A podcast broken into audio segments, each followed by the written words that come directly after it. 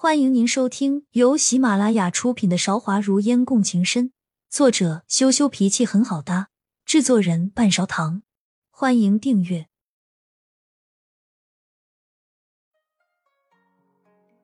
第三章。长路漫漫，男子前前后后态度的转变让梦烟一愣。之前说话做事完全不留给人拒绝的余地，现在却……不像宋景宇，无论什么时候都是那副温柔的样子。梦烟使劲摇了摇脑袋，还有什么好想的呢？都是过去的事了。见到梦烟摇头，男子皱着眉头说：“刚刚这帕子没有弄脏，我好心递给你，怕你着凉，你还要嫌弃？不不不是，我只是出神了，没有嫌弃公子的意思。”梦烟连忙接过帕子。解释道，生怕面前这个喜怒无常的人发脾气。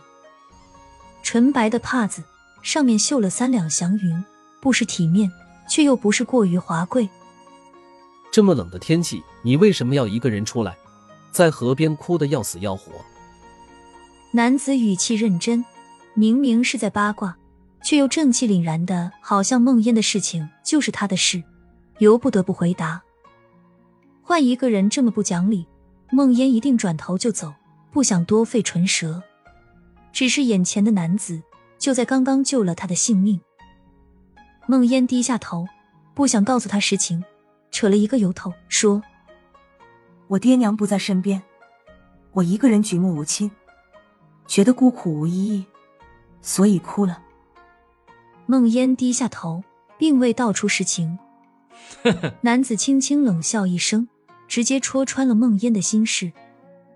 要想念父母，定然是在家中，怎么会跑来河边？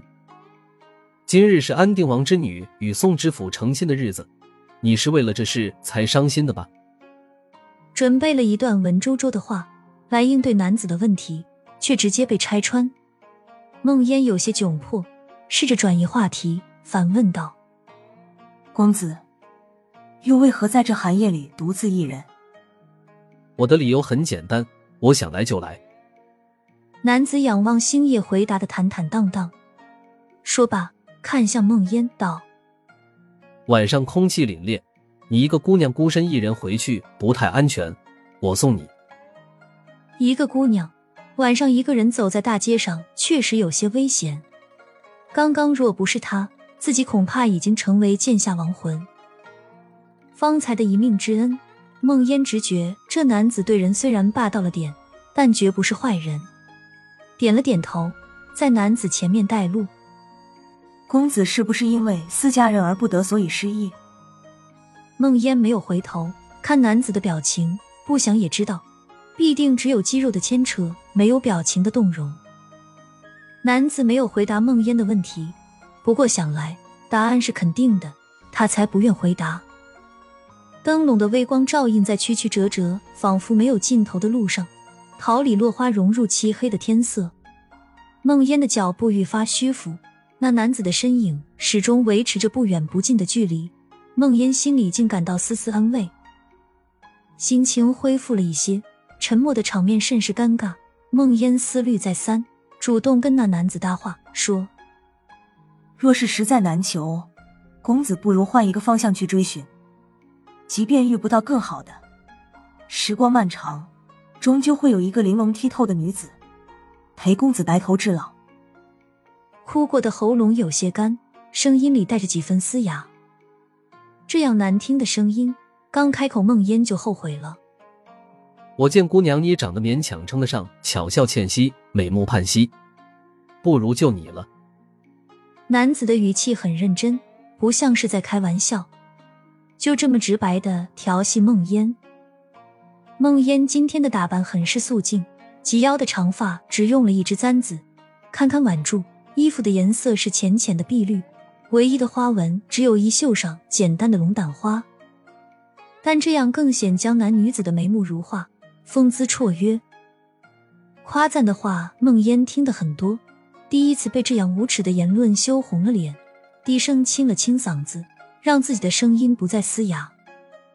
知道那男子是在打趣自己，谦虚着说：“公子说笑了，巧笑倩兮，眉目盼兮，描写的是倾城之色。我容貌不过三分。男子不以为意道：“我说你有你就有，不要假惺惺的谦虚。”末了又问：“你读过《诗经》？”那是自然，《诗经》《论语》《中庸》《大学》四书五经，我自小耳熟能详。我爹娘说，通晓古今，方可明辨是非。从小教我读书识字，未有一天懈怠。梦烟毫无芥蒂，朗声答道：“在陌生人面前，反而敞开心扉，没有芥蒂。你爹娘倒是心如明镜，只是可惜，为了一个仕途公子，伤了心。”男子声音平淡，把话题绕了回去。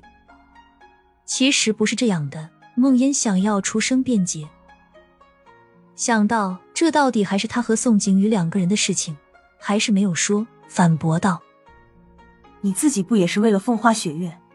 伤神黯然，哪里那么好意思说别人？”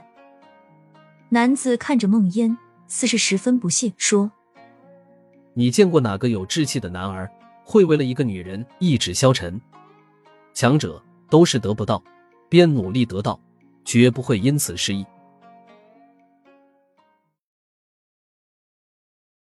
亲爱的听众朋友，本集已播讲完毕，欢迎您点赞、评论、订阅专辑，下集更精彩。